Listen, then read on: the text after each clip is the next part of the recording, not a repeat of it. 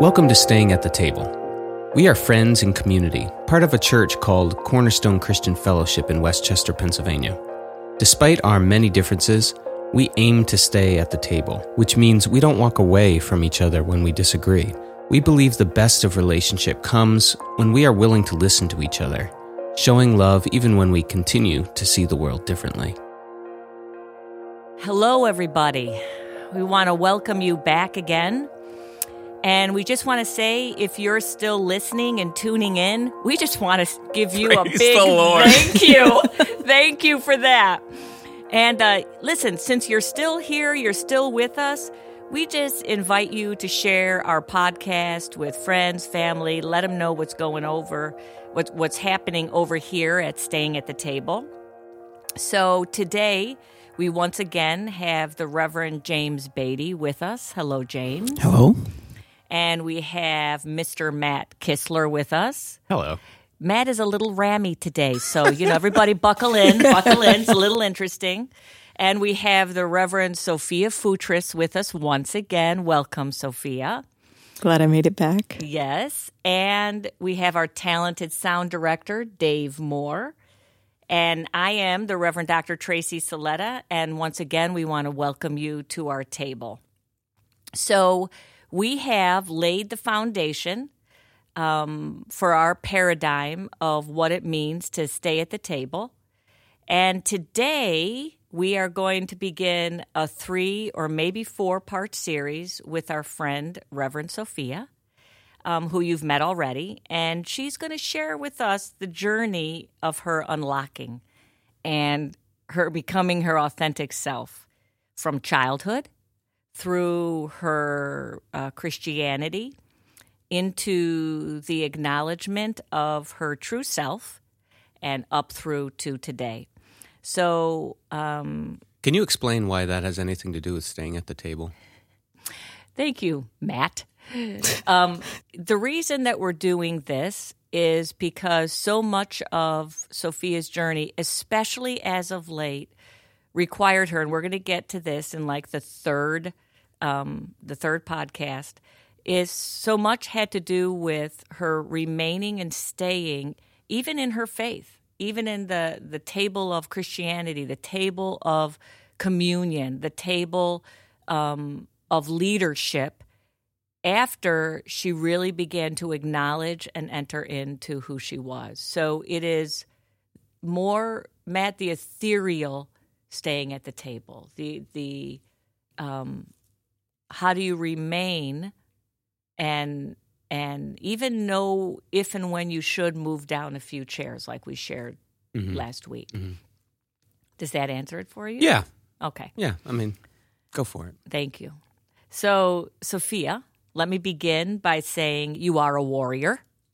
And uh, thank you for coming on and sharing your story. It is very vulnerable and really appreciate it because you're putting yourself out there. And thank you for sitting down with us and having this conversation. So, for our listeners, we are going to split Sophia's journey up um, into four different sections. One is her early life and her story of really feeling that she was different and feeling that there was something different about her, into her coming to know what is often termed becoming born again or coming to know Christ, and the challenges that she faced and the journey that she faced, and then really her unlocking and her unlocking as a uh, leader, her, her her unlocking and I and coming to her understanding of her identity within the LGBTQ um, IA plus community, and um, what what happened to her as a leader, as a reverend, as as a part of a community in a church that had not yet become inclusive, through to now and her story of where she is now. So, welcome. And I am going to just kind of invite you, Sophia, to begin your story as a child where where you want to begin. Maybe in the first moment that you felt that something was different about you, something um, you knew there was something different. Yeah, thank thank you all so much for having me here today. Uh, I'd uh, this is kind of the first time I'm doing this on a audio space, and uh, there's nobody else who I'd rather be here with than than you four. And so, thank you so much for for having me here and holding space for this story. Because even though it's my story, I know that it's also so many other people's story, and so um, going to do my best to share a glimpse into it.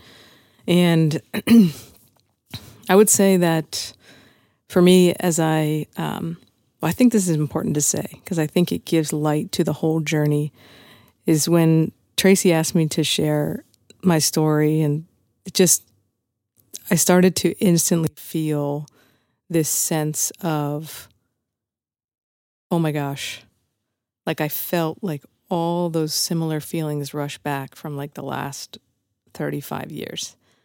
And it was like I kind of took this journey of like fear, shame, um, like confusion, and just like an excitement, like liberating.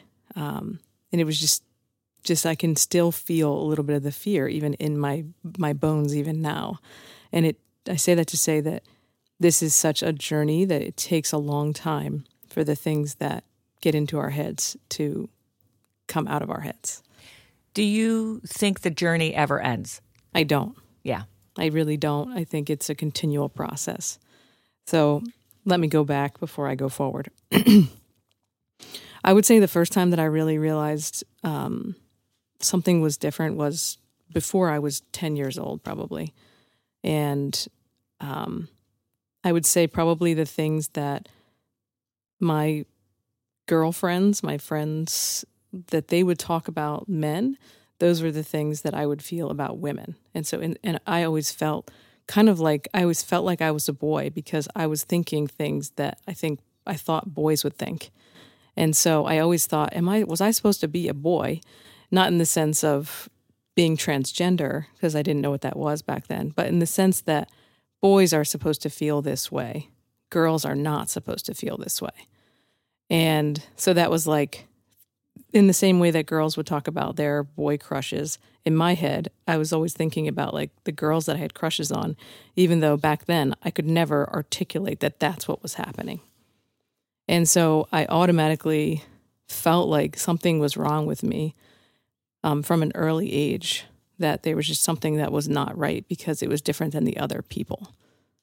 And then I would say that when I was around 15 or 16 was when I started to understand and really realize that I was something like bisexual or um, or gay, but I wasn't ready to say that yet. So even in the community, the the um, school, the among your peers, thank you, that's the word I'm looking for. Um, even there, it, it, there was still a shame attached there was still a uh, a secrecy attached to it. Absolutely, I I never uh, I never even like uttered the potential of this being part of who I was until I was fifteen, and I was terrified. I mean, I I was like Secret Service. Like if anybody ever knew. Um, they were like sworn to secrecy and I had like their name written in a book, right? So it was like uh, it, even before I kind of had, I would say, which developed later on, religious fear and shame, I already had an in, inbred kind of cultural shame, being in a Greek family, being the only girl, and not really seeing a lot of representation around me of the LGBT community. Now it's evolved so much. And so I felt I felt like instantly the feel this feeling of like I'm bad or I'm wrong and this is going to destroy me if this ever became something. Would you say that that sense of differentness or inappropriateness was something that was explicitly communicated that you would hear people say things about being gay or was it something as much implicit like we just don't talk about it or I don't know if you see what I'm saying, but did did the pressure come from specific things being said or done, or was it more of a um, we kind of like a silence, uh, an implicit message? I'm thinking internal versus external Yeah. pressure. Yeah. I think it was definitely both, right? Because I think on TV and just in general, there was a general sense of like, if you were gay, you were queer or you were fagged, right? Those kind of like bad, those kind of inappropriate terminologies to describe people who were in an LGBTQ quote unquote lifestyle. That's kind of how I feel like most of the culture at that time was still referencing it. It wasn't as accepted and the messaging was not as bright and out there. So I didn't really have that model. hmm One of the things that you said is um, when you were growing up and listening to your peers, other young girls, talk about um, boys and crushes and things like that, and you you shifted it to, oh, was I supposed to be a boy because I feel this way, and is this how boys think? In in, in reference in taking that thought and broadening the implications. How did that impact your relationship with your mother? If you're starting to think about yourself as not as holistically woman and how you then engage that thought with your mother. And is, I feel my question is ba- is uh, confusing but I wanted you give a try. Did it impact your relationship with your mother by having that go through your head? That's a great question. It's- It's a really profound question that I might have to still think about.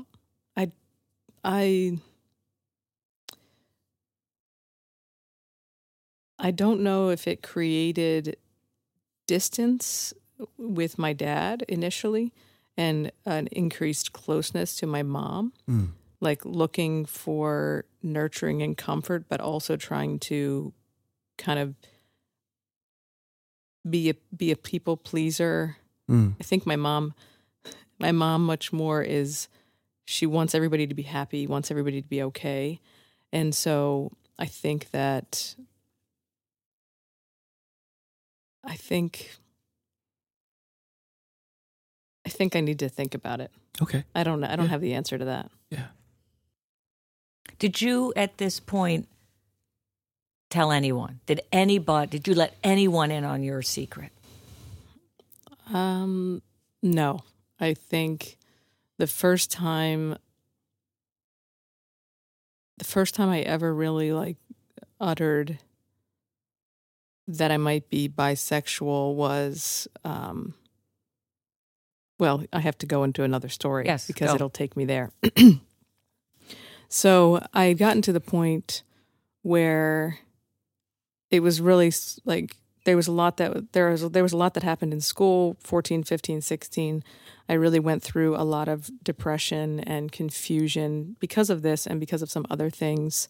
And um, i just wanted to give a potential trigger warning here that i will be talking about suicide suicide ideations and depression just for those of you who also struggle so you have a heads up.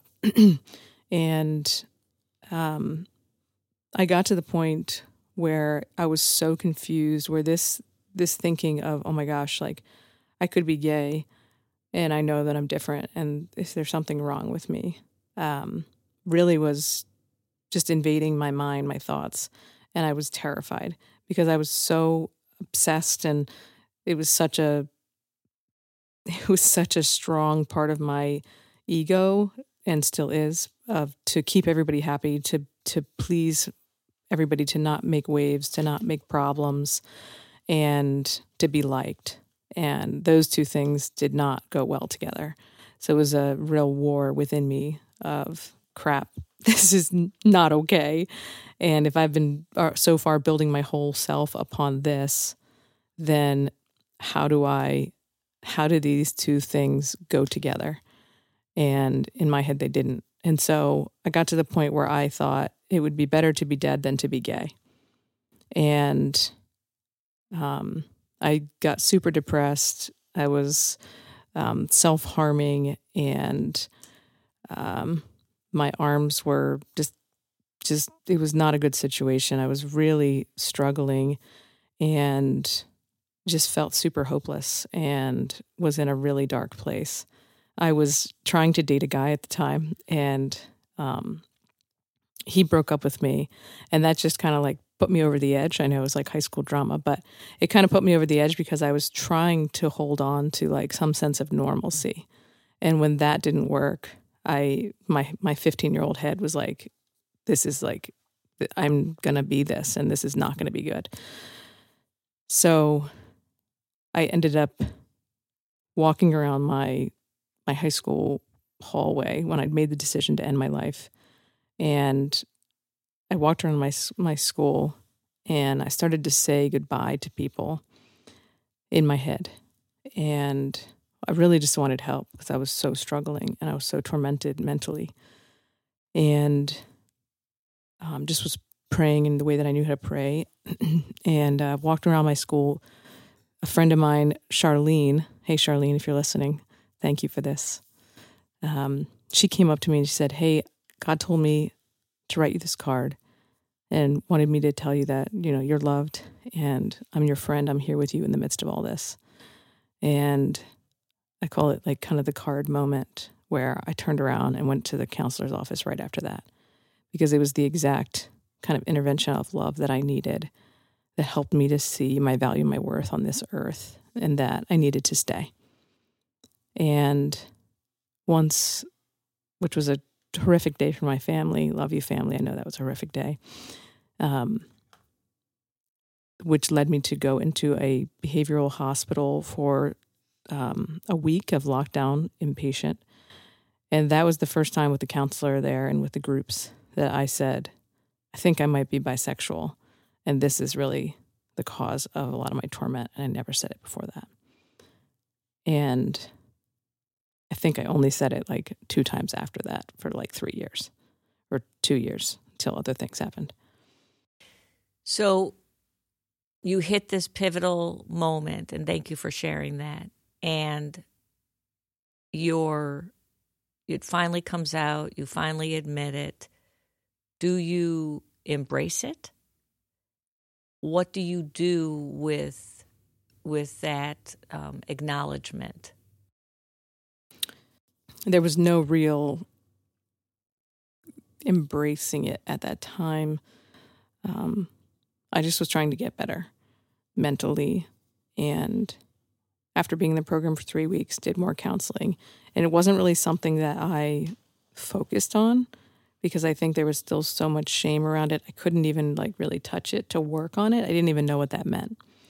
And so, um, what happened was like about two years after that, I started letting myself, quote unquote, act on it and try and like date a girl in high school. And that was probably one of the most terrifying experiences to ever have. Like it wasn't like this fun like dating experience like you have in normal kind of growth experiences in high school. Um, it was sheer terror and shame and fear and hiding and covering every track that I had and meeting in like locations where nobody else would be or nobody else would say anything. And I had a couple friends who we kind of all knew. Um, and then that lasted for like a year in high school. And then something else happened, but I'll pause there. So it was sheer, it, it was still um, encased in secrecy, fear, yeah. and that shame. Absolutely. It was like I literally walked around like feeling like there was like feeling like there was like like a like a cop around every corner that was just about to bust me for like um like smuggling in like 17,000 pounds of car- cocaine. Right. It was serious people. Now, was she also was she like that as well? Uh no. She she was out and a couple of these other people, like they were starting to become more out. Um, and so if anybody kind of caught wind that I was with these people, like it was, it was like super hush hush Like there was like no I can remember one time she put a card in my locker and I thought I I think like I was like, oh my God, what's she doing like near my locker? She better get away from my locker. Somebody's going to see that I had interactions with this woman and they're going to know, and they're going to put it together and they're going to plaster me all over the school, blah, blah, blah, blah.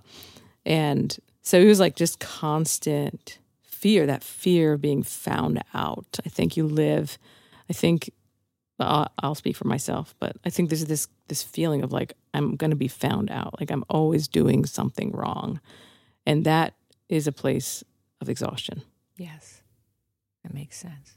Yeah, I can, you mentioned that growth experiences in high school, which are pivotal, right? We have a kind of a pecking order, totem pole, and you said that was cut off for you because of secret CIA servant Sophia. Yeah.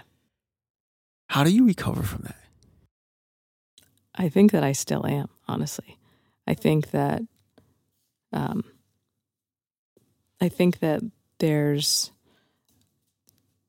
I think that there's this sense of and I've heard other people who who are LGBTQ talk about this where they feel like there's this sense of like a delayed growth transformation where people who have kind of normalized experiences of dating or of crushes and of normal kind of experiences, they feel like they're not having them until they're 30 or even 40 years Mhm. old. And so they're having to learn like how to show up in relationship without shame. And for me, I feel like I I just like a few months ago I feel like I just started out showing up in relationship without Mm. shame. Mm. So it's taken me a long time and I'm 35. Yeah. Because what's impressing on me is all the other pieces of your social life that are impacted that the rest of society just takes for granted, right? What you Mhm. do throughout high school, and the normal socialization uh, process, relationship with mother and father, all these things that all of a sudden, because of a person's orientation, uh, society jumps on them in such a way, everything else about life changes. Yeah. Which is, uh, uh, And I think about people talking about not from from an outside perspective. Someone could say, you know, well, that's just one part of your life, so don't let that be everything. But I think you're making a real good, painting a clear picture of how this thing uh, impacts everything, and you can't just isolate it and say, well, I can still go to school and you know learn and get a job or relate to my family and be fine there, but not fine in this one little thing. But I think you're you're communicating how that that uh, separation is really not wasn't possible for you. Yeah. Well, and I think what you're helping me to remember is just it, it, it affects kind of your whole psyche. And I think in some way or another, we all have disintegrative experiences, experiences that make us feel like there's six different parts of us or that we're split in half.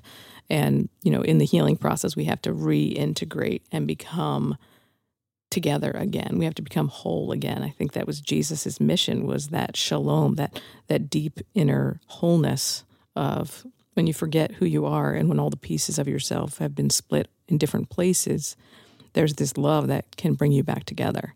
And I think that for me, um, I can I can remember people always saying, you know, I was I would always try and get to know you, and I just felt like you always had your hand out to keep me like six feet away. And so many people said that to me over and over again. And I said, yeah, well, there was always this this undercurrent of I'm hiding something from you and from myself. And if I let you get too close, you might sniff it out, even though everybody knew anyway, PS. You might sniff it out and you might say something to me and I might have to confront it and I'm not ready. Mm-hmm. And one of the biggest things that people said to me when I did come out and when I did embrace myself was like, I feel like I feel like I know you. Like I feel like I can be close to you. And my mom just said to me a few weeks ago, she's like, honey, she's like, it's so crazy. I can tell you're so much more emotionally connected. Like you, you cry more. You're in touch. She, she said you used to be kind of so distant and like, kind of detached, and wasn't I wasn't living with my whole heart.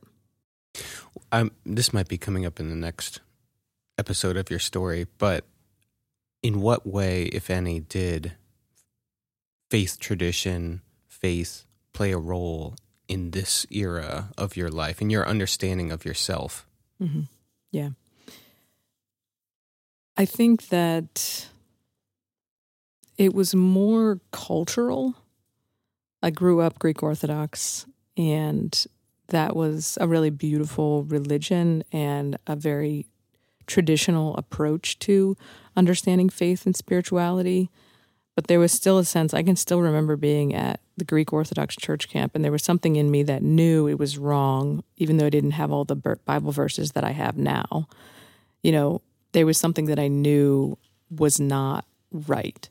And I think that in that space, um, I can remember going to confession when I was like 16, 17, 18 at the Greek Orthodox church camp and confessing my sins to the father, the priest, you know, that I was gay or that I had gay thoughts. Those are not different than regular thoughts. But.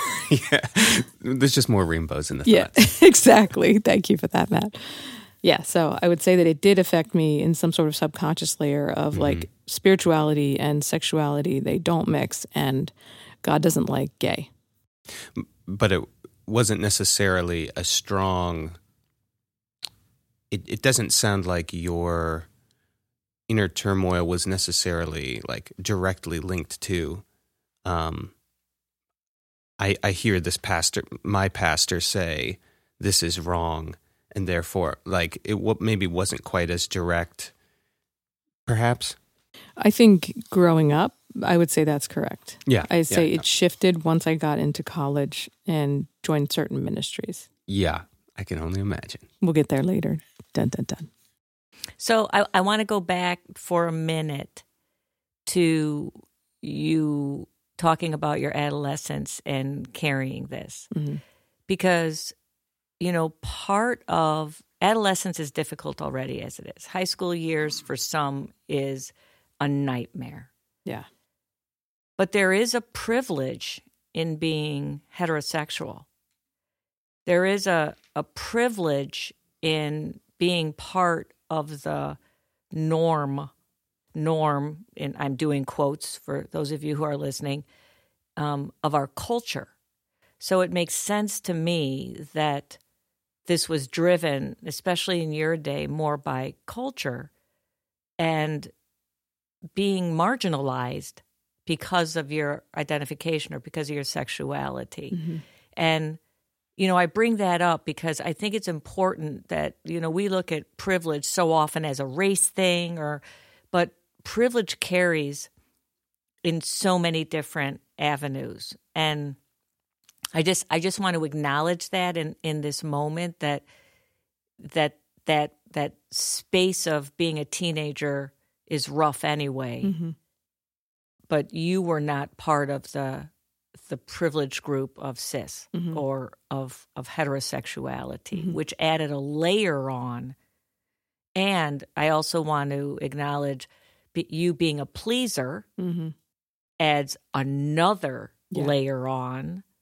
And you being sensitive to shame mm-hmm. adds another layer on. And and I'm bringing this into this because everyone's story is so unique mm-hmm.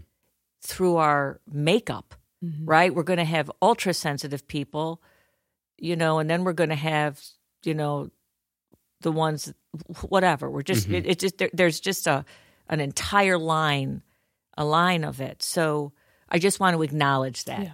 Thank you. Yeah. Even, even hearing about your, the, the secret friend group, you know, it makes me think about, well, what was different that they felt and, and, I mean, you haven't shared their story, and that's theirs to share. But it seems like they might have felt a little differently in navigating their sexuality than you did. Mm-hmm. And I think that points to exactly what you're saying. Each, we're not trying to paint one picture here right. of mm-hmm. this is how it mm-hmm. goes. Yeah. And and I think that's often how people are portrayed as like this is the journey that you must have went on, but in reality, your personality, your inner traits, all of these things are part of what makes this story yours and what really necessitates a different type of love for from people in response. I think for people who don't identify with your journey, hmm. the question is how do we love you? And it can be easy to try to create one response. Like if I see someone a teen struggling with homosexuality, whatever that might look like, what do I do? Hmm. Well, it hmm. turns out you're, you're probably just going to have to get to know them and listen a lot and, and listen a lot. and take the journey. Yeah. and they may not be ready to tell you the full story because when you are talking about high school in a heterosexual g- grouping in high school and their privilege their privileges they have a group to grow with Yes. and when we look at our LGBTQ plus community, we isolate them. So you have to go through this process alone, mm-hmm. which is unthinkable. Yeah, and and if you go in the through the process with your group, Yep. you're still marginalized. Yeah. Yeah, but some don't even can't even connect with a group. There is Right. no group, Right. uh, which to me is I, I identify with your word of saying terrifying if that part of life. Uh, So thank you for sharing that. But it, it's just uh, of thinking of having to go through all of those developmental stages alone. Yeah. And and I think about, you know, you bring up privilege like I also did it in a pretty loving, supportive home even though I wasn't like talking about it. And I also was not a person of color and that all those other things add on to how much more difficult it makes, right? Yes. being being LGBTQ is one layer, being a woman is another layer, being uh being a black male who's gay is a whole nother layer. And it just keeps adding on. Yes. It- or depending on, you know, in religious things, there's all kinds of layers of wow, like Complexity that keeps Yeah. entering. six Yes. six other layers of of privilege that I have that somebody else doesn't have. That's even more to think about. So I think about that too of like I had one layer of it, but some of my friends had seven layers to deal with as well. So we're going to pause here in in your story and and uh, thank you for for sharing part one Yes. of of the Reverend Sophia story. And you know, you know, Matt, at the beginning you said, um, "What does this have to do with staying at the table?" And what's interesting to me, in the broadest sense, I'm thinking of her story um, that uh, of her ideation with suicide. That is staying at a table, right? That is staying at the table that we might call life and saying, I'm going to remain in this place of conflict and I'm not going to leave and I'm going to um, I'm going to stay. and that was enabled by love. And that was enabled by love. Exactly. So we thank you for listening. We encourage you to turn into to tune rather into part two, three, and four. And again, thank you, Sophia, uh, for your courage. And um, as we always say, we uh, hope you find a table to remain at this week. Thanks. Thanks for listening. Staying at the Table is hosted by Dr. Tracy Soletta, Matthew Kistler, and James Beatty, and produced by Hear It Sound and Studio. Got a question or a comment, or a topic you want discussed? Email us at adminccf at gmail.com. We'd love hearing from you. And don't forget to subscribe to keep up to date with new episodes coming out. And if you're feeling kind, leave us a review on whatever platform you listen to podcasts. Find out more about staying at the table at cornerstonewestchester.com.